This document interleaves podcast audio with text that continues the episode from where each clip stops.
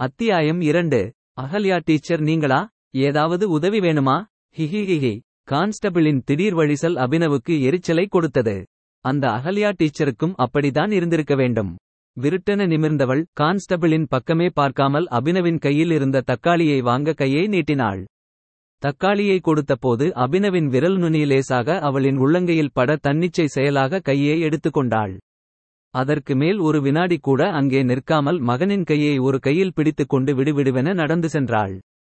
அபினவ் அவள் போவதையே யோசனையோடு பார்த்துக் கொண்டிருந்தான். அதை கவனித்து செமையா இருக்கால்ல சார். பார்த்தாலே ஜில் ஜில்லுன்னு இருக்கு. என் பொண்ணு ஸ்கூல்ல பேரண்ட் டீச்சர் மீட்டிங் வச்சா என் வீட்டம்மாவை அனுப்பாம நானே போவேன் என்றான் விஜயன். என்ன விஜயன் இப்படி அசிங்கமா பேசுறீங்க? அவங்க பையனோட மார்க்கெட் வந்திருக்காங்க.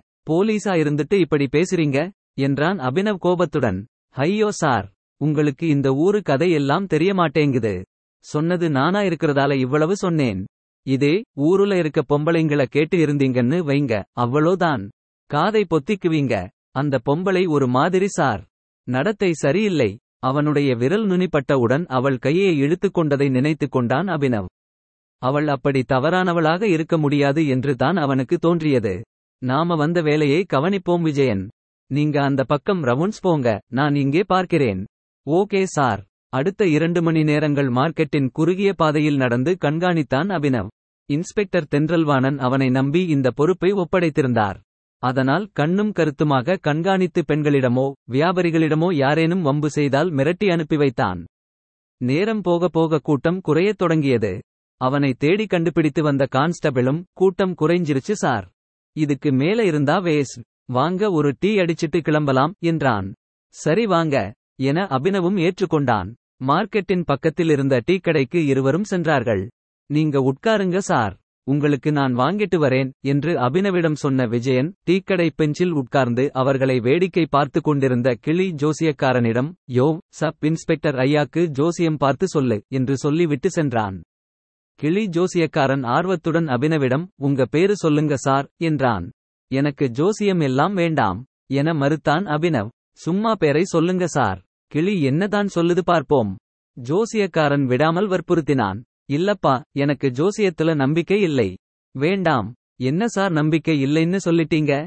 உங்களுக்கு வேண்டாம்னா விடுங்க. உங்களுக்கு தெரிஞ்சவங்க பேரை சொல்லுங்க. கிளி சொல்றதை கேட்டு அசந்து போயிடுவீங்க. இல்லப்பா என்ன சார்? சொல்லுங்க சார். ஜோசியக்காரன் கட்டாயப்படுத்த சட்டென அகல்யா என்றான் அபினவ். சொன்னவுடன் அவனுக்கே திக்கென்று இருந்தது. ஜோசியக்காரன் கிளியின் கூண்டை திறந்து வெளியே விட்டு ஒரு சீட்டை எடுக்க சொன்னான். இரண்டு மூன்று சீட்டுகளை எடுத்து கீழே போட்ட கிளி ஒரு சீட்டை எடுத்து ஜோசியக்காரனின் கையில் கொடுத்தது. அற்புதம் சார். உங்க சீட்டுல சக்திதேவி அம்மன் வந்திருக்காங்க. நீங்க சொன்னவங்க இவ்வளவு நாளா எவ்வளவோ கஷ்டங்களை அனுபவிச்சிட்டு இருக்காங்க.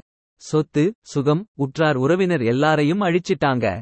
ஆனாலும் மனசை தளரவிடக் கூடாது அவங்க கஷ்டம் எல்லாம் போற நேரம் வந்தாச்சு. சீக்கிரமே நல்ல நேரம் வரப்போகுது. எல்லா கெட்டதும் அவங்களை விட்டு ஓடிப்போக போகுது. அபினவ் ஜோசியக்காரன் சொன்ன வார்த்தைகளை மும்முரமாக ஆச்சரியத்துடன் கவனித்துக் கொண்டிருந்த அபினவ் இன்ஸ்பெக்டரின் குரல் கேட்டு திரும்பி பார்த்தான். போலீஸ் காரில் இருந்த தென்றல்வாணன் அவனை பார்த்து கை அசைத்தான். தொப்பியை சரி செய்து கொண்டு பெஞ்சிலிருந்து எழுந்து காரிடம் சென்றான் அபினவ். என்ன இது? மார்க்கெட்ல ரோந்து போக அனுப்பினா உட்கார்ந்து கதை பேசிட்டு இருக்க? என வினவினான் தேன். இவ்வளவு நேரம் மார்க்கெட்டில இருந்தோம் சார். இப்போதான் ஒரு டீ குடிக்கலாம்னு வந்தோம். சரி சரி. மார்க்கெட்ல எந்த ப்ராப்ளமும் இல்லையே. No sir. குட். டீ குடிச்சிட்டு இரண்டு பேரும் சவுத் சைட் போங்க. வம்பு செய்யற மாதிரி யாராவது கண்ணுல பட்டா மிரட்டி வைங்க. Okay sir. முடிச்சிட்டு ஸ்டேஷனுக்கு வந்து சேருங்க. Okay sir. இன்ஸ்பெக்டரின் கார் கிளம்பி சென்ற பிறகு மீண்டும் டீக்கடைக்கு வந்தான் அபினவ். விஜயன் டீ ரெடி ஆச்சா? அடுத்து நாம ரோந்து போகணும் சீக்கிரம் வாங்க அகல்யா கிளி ஜோசியக்காரன் அனைவரையும் மறந்து கடமை வீரனாக கிளம்பினான் அபினவ்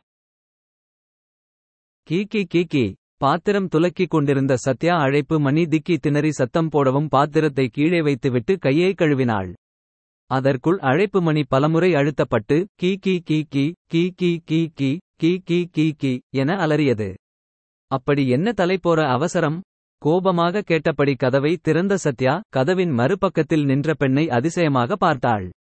சன் கிளாஸ் காக்கி நிற கார்கோ பேண்ட் கிரே நிற டி ஷர்ட் அணிந்திருந்தவள் மிகவும் கேஷுவலாக தெரிந்தாள். வீட்டின் முன் ரோட்டில் நின்ற ஜீப்பில் பொருட்கள் அடுக்கி வைக்கப்பட்டு கட்டப்பட்டு இருந்தது. சன் கிளாஸை கழற்றினாள் அந்த பெண். ரூலெட் போர்ட் போட்டு இருந்துச்சு வீடு காலியா இருக்கா? என விசாரித்தாள். இல்லை அப்படி போட்டு போடணும்னு ஆசையா இருந்துச்சு என்று சிடுசிடுப்புடன் சொன்ன சத்யா அப்போதுதான் எதிரே இருந்தவளின் முகத்தை சரியாக பார்த்தாள். ஹலோ நீங்க சக்திதான? வேலையை ரிசைன் செஞ்ச சக்தி எதிரே நின்றிருந்தவளின் முகம் இப்போது சிடுசிடுத்தது. வீடு இருக்கா இல்லையா? அதை சொல்லுங்க. டிவியில பார்த்ததை விட கெத்தா இருக்கீங்க சக்தி. ஹப்பா என்ன ஒரு மெஜஸ்டிக் தோரணை. சூப்பருங்க. இங்கே பாருங்க வீடு காலியா இருந்தா சொல்லுங்க. இல்லைனா நான் கிளம்புறேன். இருட்டுறதுக்கு முன்னாடி நான் ஒரு வீடை கண்டுபிடிக்கணும்.